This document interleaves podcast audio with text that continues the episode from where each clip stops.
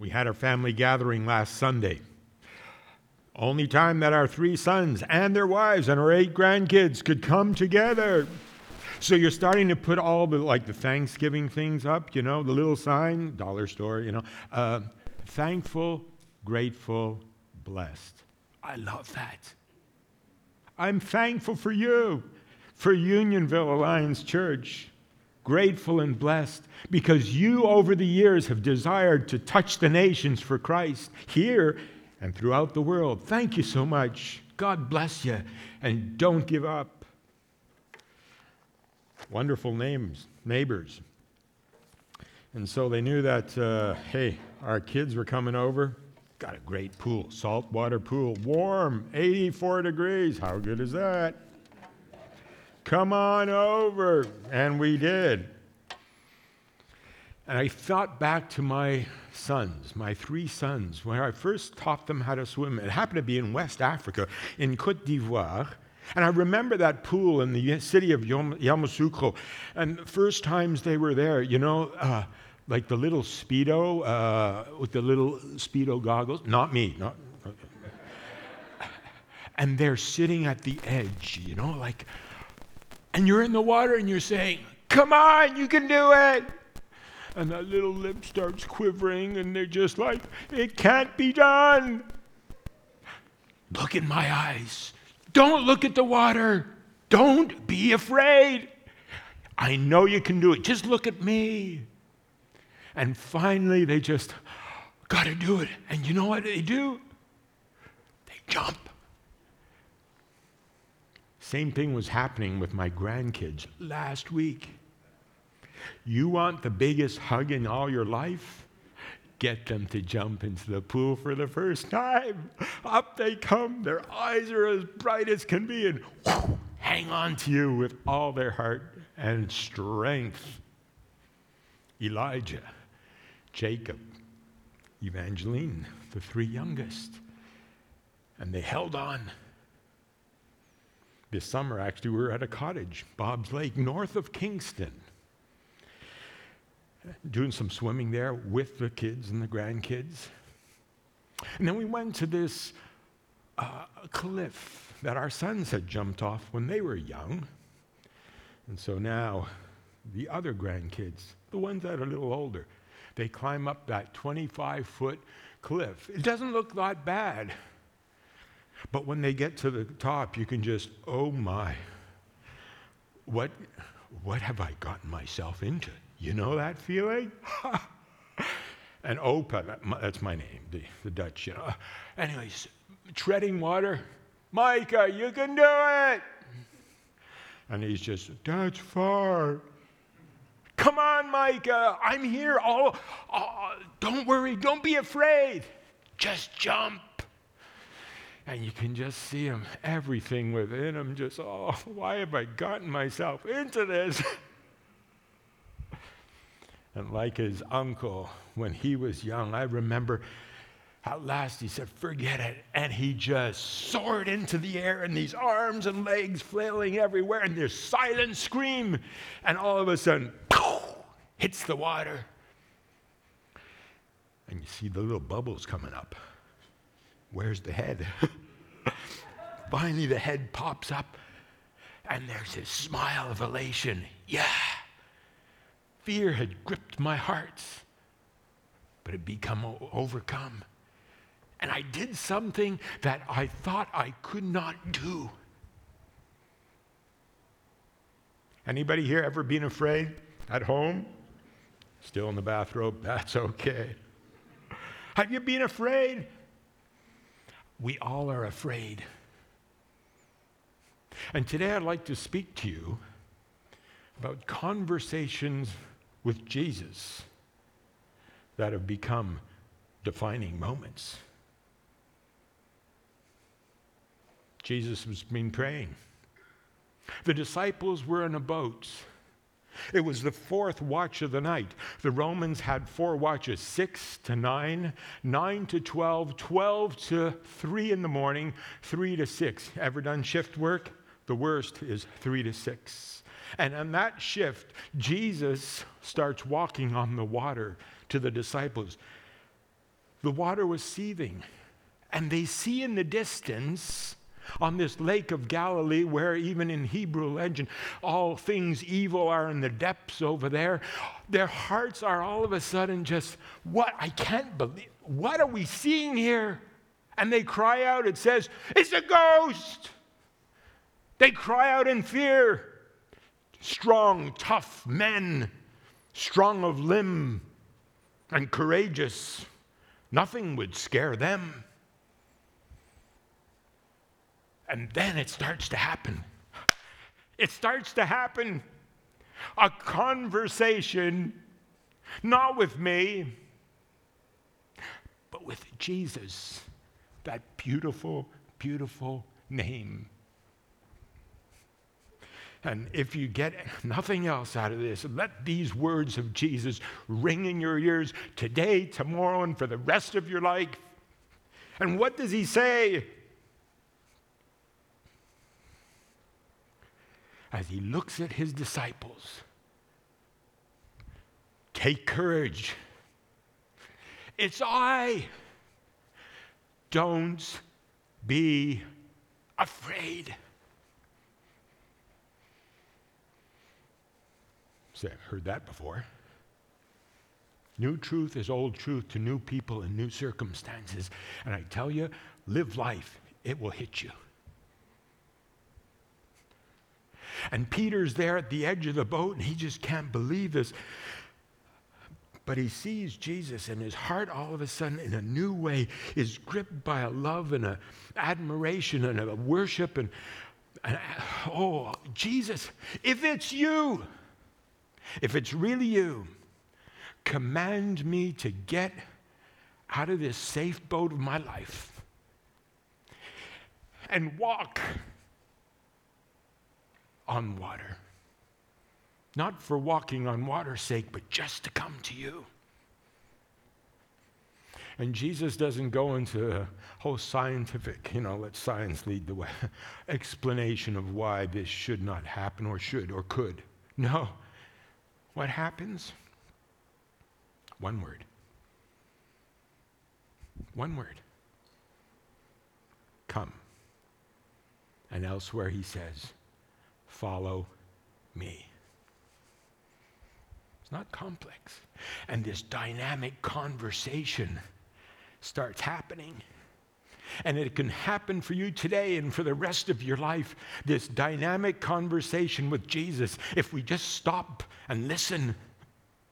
And it's beautiful. Beautiful. And he says, Take courage, don't be afraid one risk taker, 11 boat huggers. Peter was scared, the 11 were scared. But what was the difference? For Peter, his fear propelled him to Christ. Only the one who was the risk taker focused on Jesus and experienced a miracle. The other 11 saw but never experienced it firsthand. You see, friends, the strongest thing in your life this morning is that which you're focusing on. Is it on Christ? Peter takes his eyes off Jesus for a moment. He sees the seething water, the waves that are roaring, the wind that's howling, and all of a sudden, he starts to sink. ever get that sinking feel? Best prayer you can ever pray he doesn't like big, long things, you know. You don't have to explain the world to him. Lord, save me. That works. And Jesus said, Well, let's see this guy sink for a bit. Let him learn his lesson. No, it says, immediately Jesus reaches out his hand and grabs him. Fear knocked at the door, faith opened it, and no one was there. And the two of them walk into the boat, and the others, their eyes wide open, even though the things round about them are raging. And they say, like, who is this man? Jesus. Jesus. And that's the question we ask ourselves who are we putting our trust in, our faith in? John Ortberg, in his book, You're the Son of God, uh, basically, he writes a couple of things. He says, Normally, when someone dies, their impact on the world immediately begins to change or recede. Someone wrote 15 years ago that our world had Bob Hope, Johnny Cash, and Steve Jobs. And now we have no jobs, no cash, and no hope. Younger guys, just ask your parents to explain.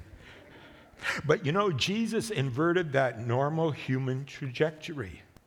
Jesus' impact was greater a hundred years after his death than during his life. It was greater still after 500 years, and after a thousand years, his legacy has laid the foundation for much of Europe. And after 2,000 years, he has more followers in more places than ever before. And according to the world latest encyclopedia, Dr. Charlie Cook, uh, March 2021, uh, Gina Zurlo, Todd Johnson, correct? Uh, it states that there are well over 2.5 billion. But you know, at the turn of the century, at the turn of the century, well, most of the Christians happen to be in this part of the world. But that's all changed. Uh, 82% at the turn of the century were, were here, and 18% down here. Now, uh, 33% of the people are here, and 67% in what we call the global south. 2.5, I didn't say million, billion people that name the name of Christ, not in a profane way that you hear around the street over here. Friends, never judge what you think God is doing in this world by your own environments or your own country where the name of Christ is but an aberration and something to be moved over because who wants somebody else to tell me how to live? And yet you feel so alone to become an Ubermensch, as Nietzsche said to find purpose and meaning in your life, and at the end to be able to say that the purpose and the meaning you did create is absolutely purposeless and meaning. And by the way, party hardy. Throw it all out. No. Jesus says, Come unto me and have that conversation with me today. And throughout the world, I've worked in a number of places and they're just tired of it all. And they're saying, Yes, Jesus, I'm coming to you. Beautiful. Beautiful. Oh, beautiful what Jesus is doing. It's amazing the impact of Jesus in world history. Why? Because he's alive. Christ was born in the first century. Yeah, but he belongs to all centuries, doesn't he? He was born a Jew, but he belongs to all peoples. And Christ was born in Bethlehem, but he belongs to the whole world. For God so loved the whole world that he gave his only Son, that whoever believes in him will not perish, but have every eternal life. Christ, He is the hinge of history. He's the King of kings. He's the Lord of lords. He mastered life and conquered death. He is the Son of God, the Savior of the world, and He never becomes weak and weary. So, my friends, the question is what's so unique about Christianity? Summed up in one name and one person Christ. If you have Christ, you have it all. If you don't, you have nothing. William Wilberforce, that great British politician, who, with his friend, Prime Minister of Great Britain, Pitt, helped abolish the slave trade, made this very astounding statement. He said this, and I quote If there is no passionate love for Christ at the center of everything, we will only jingle and jangle our way across the world, merely making a noise as we go. The present pontiff in Rome, and I'm not a papist, but, anyways, there he is in that Sistine Chapel with all the cardinals around him on the very first day. There they were, beautiful chapel. He made this very interesting remark, and I think it's worth quoting. He said this if we do not confess Christ, what would we be? We would end up a compassionate NGO. And what would happen? We'd be like children making sandcastles by the seashore. And when the tide comes in, all will fall away. And Jesus had a conversation. And he said to Peter, and he says to you, and he says to me, at home or here this morning, take courage. It's I. Don't be afraid. Come, follow me. His name was Dr. Patrick Kennedy. It was in the late 1950s. He had uh, had a, an excellent medical practice in North America, States actually. And uh, he was wanting to do a little extra thing. Conversation with Jesus. Yeah, there's people in this world who've never even heard about Christ. So let me do my little part. You know, the two week thing. It was a little longer because it took a longer time to get there. And he went to this part of the world called the Arabian Peninsula. It actually happened to be in Bahrain, right beside Qatar, where the world uh, soccer or football, I guess that'll happen next year. And while he was there helping out, uh, he, he received an invitation from the ruler of the United Arab Emirates, Sheikh Zayed, to come You've probably heard of cities like Dubai and Abu Dhabi. there he was. Ended up in Abu Dhabi, not like the Abu Dhabi today. And then was asked to go in some four wheel Jeep drive and go over the sand dunes. At that time, it was eight to 10 hours from Abu Dhabi to a little town called Al Ain, right beside the border of Yemen. They bumped their way over there. They found Bedou tents, some adobe huts. And the sheikh met Dr. Kennedy, and they sat down and had tea, flicking the flies away, being there. Dr. Kennedy, thank you for coming. We have a problem. Four in ten of the little ones that we expect to be born perish within the first year. Sometimes it's 50%. Not to speak of the mothers, our daughters, our sisters. It's horrific. We can't go on like this. And then the question Dr. Kennedy, would you come here? Get this in the 50s. Would you come here? He doesn't speak a word of Arabic.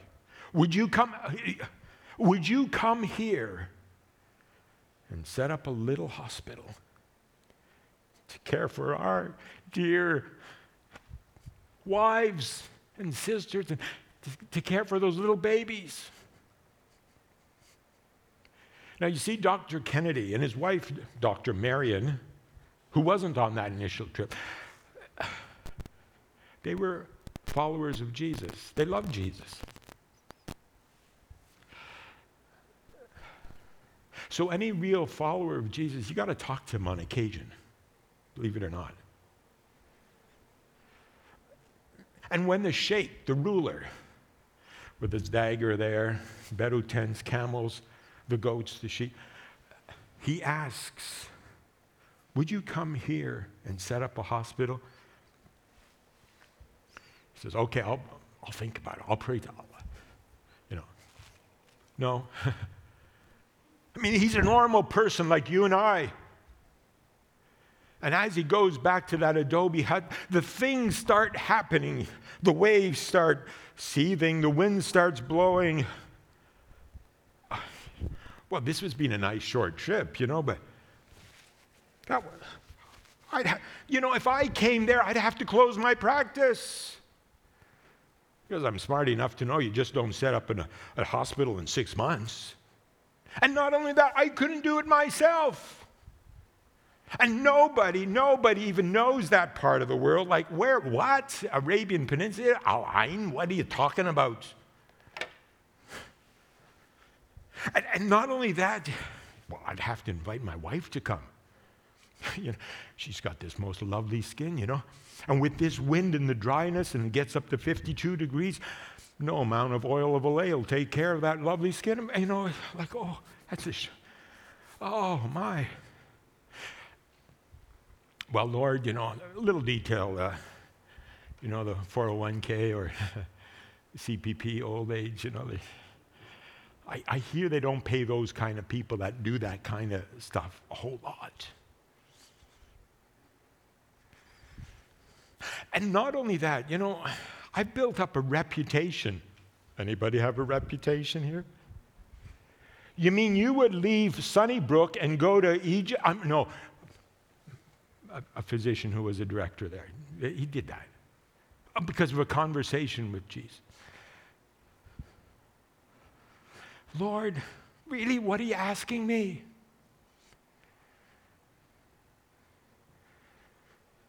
I wasn't right in that room, but I've had those conversations. You know, like, and it's finally he says, You done? Anything else? And in that silence, he starts to speak. That's when he speaks, when we close this. Probably heard these words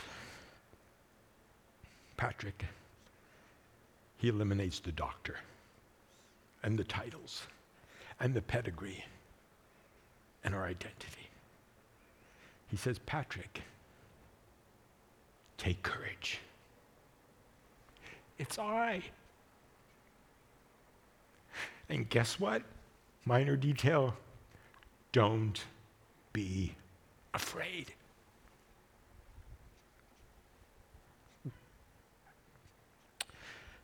So he's on the edge of that boat. He goes home, tells his wife, had a conversation. We're moving. Great. Where to? Yeah. And they set up a little clinic. You can actually Google it. It's called Oasis Hospital. It's now called Kanad Hospital after Canada uh, Oasis Hospital in the city of Al Ain, A L A I N. A minor detail when all this started to happen, like there was nothing. And then they found something in that part of the world. I don't know if you remember, but it's called uh, black gold. Sheikh Zayed did not live in tents that's where they go for fun. But there's no home in Canada that is as palatial as the homes of the sheikhs over there. We've seen them. And Dr. Kennedy and his wife moved there with a few other colleagues and started to love and care for those dear people with the love and compassion of Jesus. But Jesus was in the forefront and on the lips. And that little clinic began. And all of a sudden, that infant mortality rate plummeted. And women and daughters and sisters and babies were cared for with that beautiful love, that compassion. Before you know it, the clinic became bigger. Sheikh said, Oh, yeah, you can have a place of worship. And they did. They built a little church. Fast forward because time's moving on.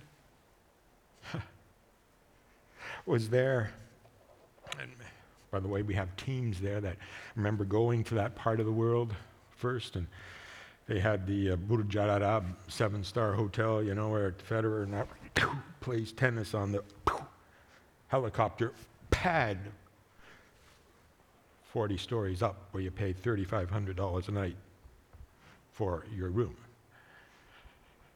There was nothing. But the sheikh said, Oh, well, you want land? Give you some land out in Al Ain, or not Al Ain, uh, Jebel Ali. Long and the short, church buildings built. What's a church building like that look like? Well, it's actually a little bigger than this. They have 21 congregations that meet. 21! Yep. Got to hire on a couple extra janitors. Because you see, people, and they, uh, Ken, Patrick Kennedy had no idea that, that people from around the world would find about places like Dubai and Abu Dhabi. You know, that's the place. Emirates Air, right? All those places. Uh, that's become kind of a center hub of the world.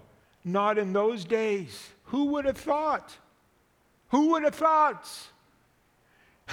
you see, Don Patrick Kennedy, well, let's see, this is going to become the central hub for all the. Unbelievable. Built a, uh, an airport, runways over there. supposed to have six parallel runways. No snowstorms, by the way.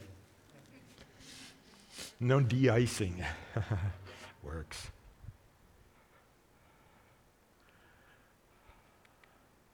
How do I get this thing going? There we go. Can we have the next image? Do I need to point this somewhere? Sorry, Pastor. Oh, th- oh, oh, yeah. So, so eventually, that what happened was the ruler, now the son of Sheikh Zayed, uh, he took over and he said, Well, this hospital's like way too small. Uh, build a bigger one. So they came back, 40 million bucks. Uh, by the way, stop sweating. I'm not going to ask you for money this month.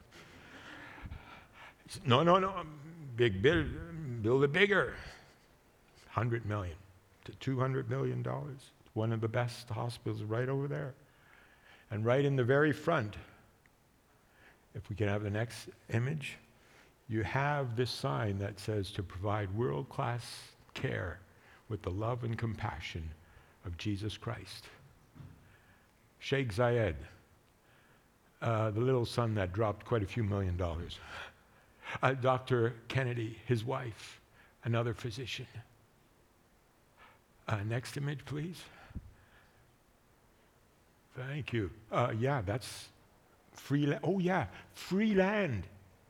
Imagine that. Mayor giving you free land to build uh, 23 congregations. Next one, please. Yeah, that one's the, in Abu Dhabi church, by the way. 53 congregations meet there. All the time. Uh, you can't have long winded preachers because, you know, in, out, that kind of a thing.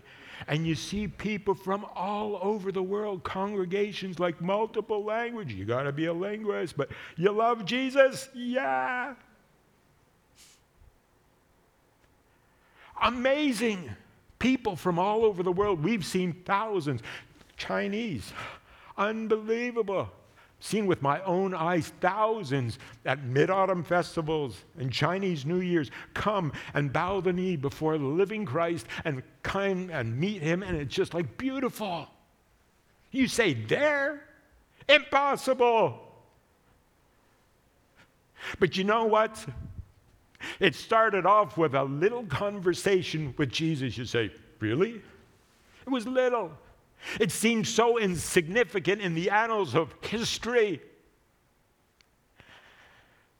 But one person actually listened. You see, friends, decisions determine destiny, and what we do in life echoes in eternity. It does. Unionville Alliance Church, you say, another missions morning. Oh, let's get it over with. And that's it's got nothing to do with missions. It's got everything to do about a conversation with Jesus, opening our ears and saying, Lord, Spirit of God, lead me, lead us, and we will watch you do the amazing things. Oh, friends, he's, he's long gone. Dr. Kennedy. He never saw many people even bow the knee before Christ. Live to be forgotten, though, so Christ will be remembered. That, that, that's worth quoting again. Live to be forgotten, so Christ will be remembered. For he builds a city and a life with solid foundations. Kingdoms come, friends and kingdoms go, and governments come, and governments go. They're nothing in the sight of God. But the kingdom of Christ will last forever and ever. And at the name of Jesus, every knee will bow and every tongue confess that Jesus Christ is Lord to the glory of God the Father. So, what's worth listening to? Crack the book open. Spirit of God, speak to me today. You've given me a job. I'm thankful, I'm grateful, I'm blessed, but Lord, I can't just keep it for myself. He died for all that they who live should now no longer live for themselves, but for him who died and rose again. Lord, I'm sick and tired of just living for myself. I'm overdosed on that. Give me the grace to get a life because it's in giving that you do get a life. Oh, Jesus, speak to my heart. What about my neighbors? They're from all over the world. Well, the mask now can't do anything. Oh my, what a lie.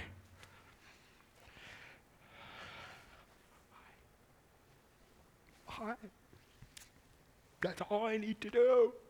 Whatever I need to do, wherever I am. He said, What can we bring? How about a cheery disposition? In Jesus' name. There are so many things you and I can do. But it begins with that conversation with Jesus. Now, perhaps at home, you're sitting beside mom and dad on that couch, and because they're telling you to listen to this type of thing, sorry, being there, done that. and perhaps you've never had that conversation with Jesus. It's kind of scary. You know, to ask somebody else to lead and control your life. Woo.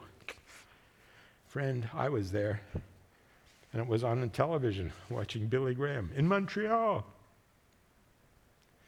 But I had that first conversation with Jesus, and my life was changed and is changed to this moment and to this day. Even now that I'm retired, I guess it's a kind of a form of refinement where that, because it's easy to speak in an enlightened way, harder to live in an enlightened way. And may the gap between what I say and what I do become smaller. But you've never had a conversation with Jesus, friend, don't be afraid. Talk to Jesus for the first time and say, Lord Jesus, come into my life. Forgive me for the wrong I've done. Give me joy, give me peace, give me purpose in my life. And friends, I know He'll do that. Throughout the world, billions of people have experienced that, but you can't unless you go through that portal of faith and trust Christ do it even today. Perhaps some of you here this morning, you do the religious thing. Hey, been there, done that. And always tempted to. But, you know, to honestly have that conversation with Christ, it's been a while. You're overcome, you're overwhelmed with the pressures of life. You really don't know where to go, and you've tried it all. Step out that boat and walk on that water as Jesus calls and says, Come, take courage, it's I. And have that conversation with him. I know I need to talk to my classmate. I know my, but I'm so afraid where they say everything is right, but do not talk about Jesus. Pressure to conform, that's persecution. That's all it is. And Jesus says, Hang easy. They did it to me. They'll do it to you. But I will be with you. Take courage. And you'll see what happens because it's not you, it's Him. It's not I that live, but Christ that lives within me. And you will see miracles happen. Patrick Kennedy our teammates over there have seen thousands come to the Lord, to Jesus. It's not the teammates, it's Jesus. It's not UAC, it's Jesus. It's that cup of cold water, yeah, but it's not that. It's Jesus using that through our hands. Beautiful. And he invites us today Today is the first day of the rest of our lives. Stay interested in your life and Jesus. Stay interested in yourself and Jesus, and stay interested in others with Christ. And He'll do amazing things. And Jesus said, My son, my daughter, take courage. It's I. Don't be afraid. Come, follow me, and I'll be with you. His presence. God bless you. Tonight, there's a whole whack of other stories. The beginning. And by the way, Pastor, it's not us guys up here need to flap our gums. Each one of you, you're coming up here too to tell the story of your life, your conversation with Jesus. Right on? and you will be astounded by what Christ is doing, has, and will. Grateful, thankful, and blessed. Thank you, Jesus. Thank you, UAC. And come follow Christ. Amen.